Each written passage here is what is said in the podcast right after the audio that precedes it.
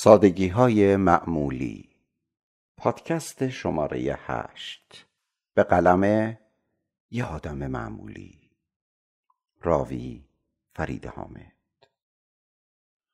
امید یک نیروی ناشی از شرایط بد نیست، بلکه یک تصمیم درونی به شدت انرژی زاست برای تحمل شرایط بد.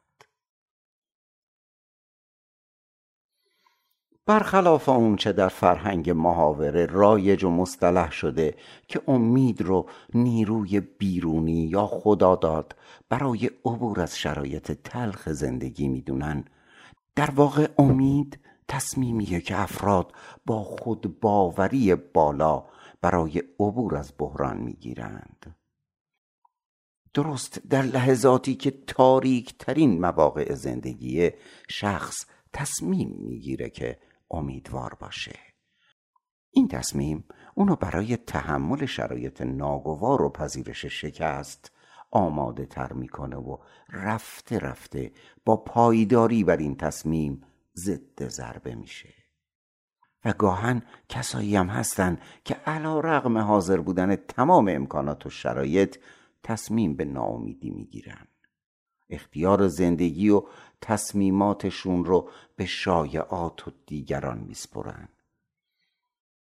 در همین روزهای ناخوب میهنمون دیده میشن کسایی که علی رغم شرایط تلخ و پرتهدید زندگی، مانند پزشکان مدافع ایران، تصمیم به امیدداری خود و تزریق این نیرو حتی با حرکاتی نمادین به هم میهنان خود میکنن. دوست من، این شرایط تلخ و غم از دست دادن عزیزان و هم میهنانمون با تصمیم به امید من و تو میتونه قابل تحمل تر باشه. لازم نیست تجمع گروهی داشته باشیم. همین که همه با هم بعد از توکل به یزدان پاک تصمیم به امیدداری بگیریم، گذر از شرایط ناخوب زندگی برامون آسان‌تر میشه. موفق و امیدوار و پیروز باشیم.